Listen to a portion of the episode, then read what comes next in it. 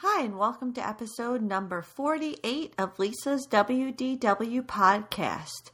In today's episode, I'll be doing a resort review of Disney's Animal Kingdom Lodge.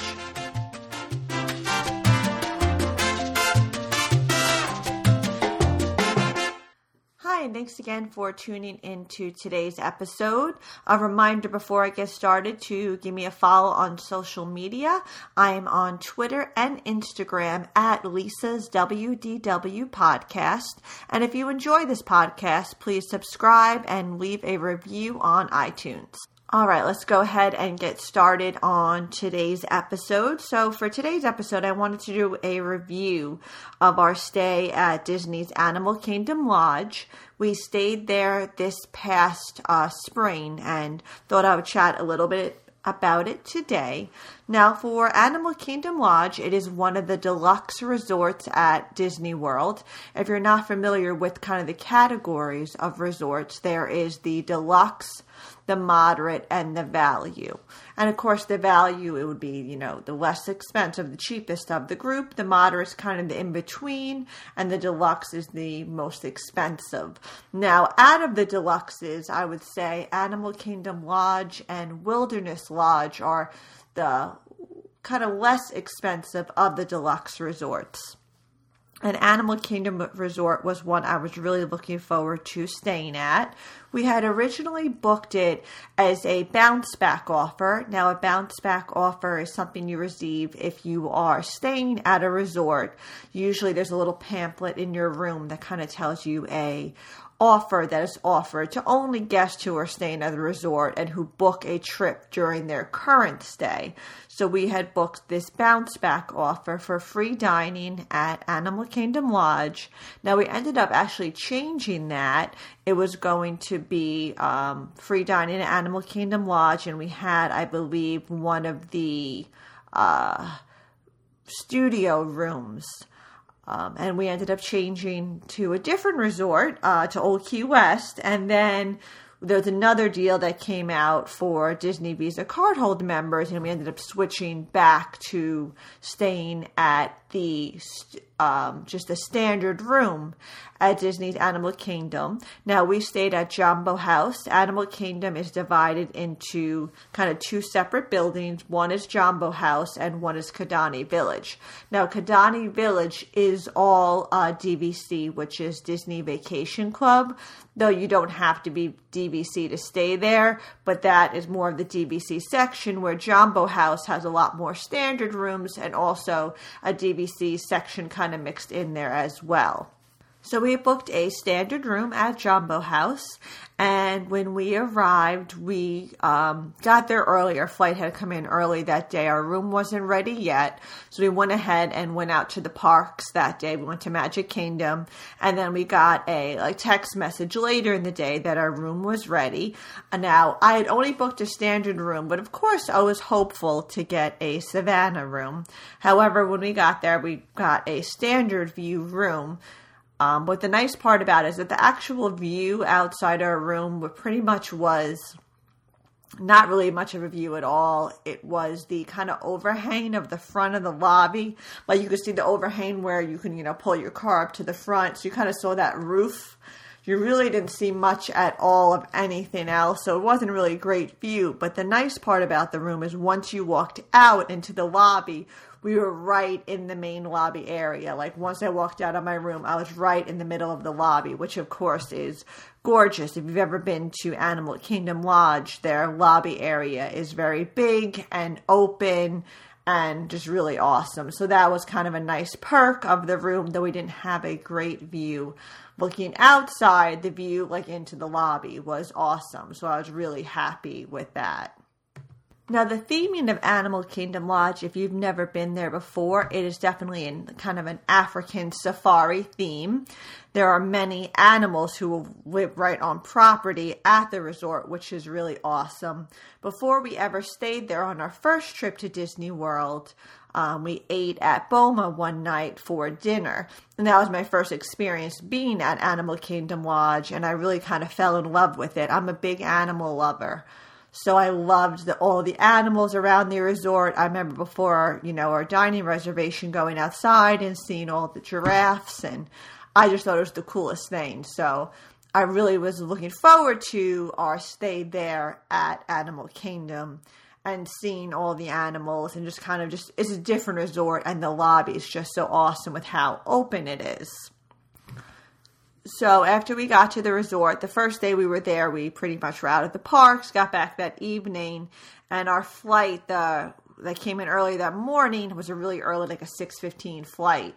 Um, so I really didn't get much sleep the night before. So we went to sleep probably that night by like maybe eight o'clock, um, maybe seven thirty. Um, so the next morning I woke up like bright eyed and bushy tails at like five a.m. ready to go. So I was really excited about the resort was I wanted to see all the animals. So I was out of the room getting coffee by like 5:30 in the morning, but I learned that the animals don't get up at 5:30 in the morning and like walking around there were like no animals out. And it was also still pitch black out.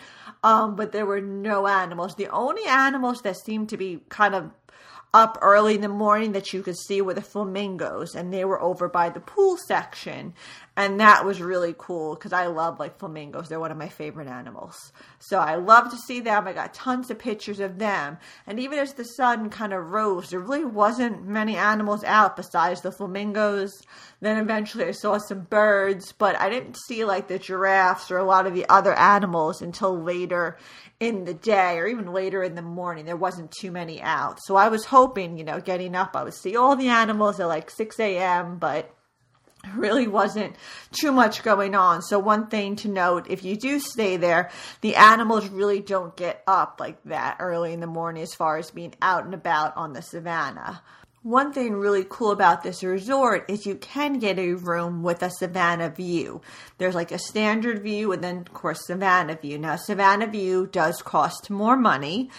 Um, with my room, I didn't pay for the extra for the Savannah view, but that's kind of the nice part of that is you can walk out on your balcony, depending where you are, you can see the animals from your room, which I bet would be an awesome experience. But if you don't have a Savannah room like I didn't, there's still so many places um, in the resort where you can sit, different chairs for you just to watch the animals. So it's not like you have to have a Savannah view in order to see the animals. Another part that I loved about this resort is I'm not really good with directions, but I found this resort really easy to navigate. Like within my first morning just walking around, I pretty much had figured out the whole resort as far as the Jambo House area. Um, which I really like too, because unlike a lot of the other resorts that are very spread out and you have to go outside to walk to another part of the building, Jambo House is all connected. So you don't really have to go outside to go to other parts of the building, which I liked. So if you were out there during like a big rainstorm or if it was really cold out or really hot out, um, you don't have to be outside to walk within the building and the lobby and dining all kind of in one building, which I thought was really nice and something that really makes that resort you know, kind of stand out from some of the others. Though I love like Grand Floridian, that still is a resort where you have to walk outside to go out to other buildings, as well as like Polynesian and many of the deluxe resorts. So that was kind of a nice perk of Animal Kingdom Lodge.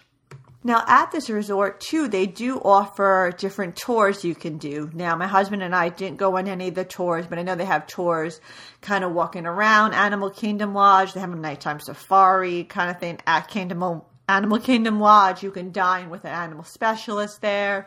So, a lot of cool things that we saw going on around us but didn't participate in, but definitely could be something fun to add to staying at that resort.